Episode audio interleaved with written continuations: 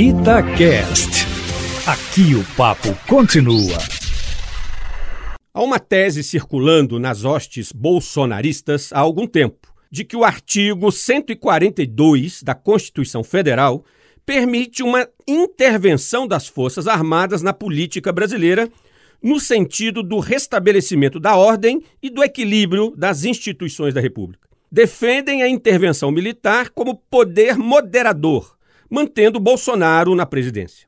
E se baseiam em pareceres de alguns juristas, como Ives Gandara Martins, que defende uma interpretação golpista desse artigo da Constituição. Segundo Ives Gandra, se um poder sentir-se atropelado por outro, poderá solicitar às Forças Armadas que hajam como poder moderador para repor, naquele ponto, a lei e a ordem, se esta realmente tiver sido ferida pelo poder em conflito com o postulante. O argumento é absolutamente esdrúxulo, sendo prontamente rebatido pelo ministro do Supremo Tribunal Federal, Luiz Fux, na última sexta-feira, quando delimitou em decisão liminar que o emprego das Forças Armadas não pode ser exercido contra os outros poderes.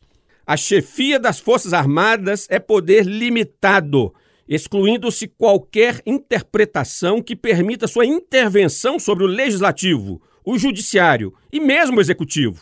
E não tem base constitucional o argumento de que cabe a elas a atribuição de poder moderador, como quer a militância bolsonarista.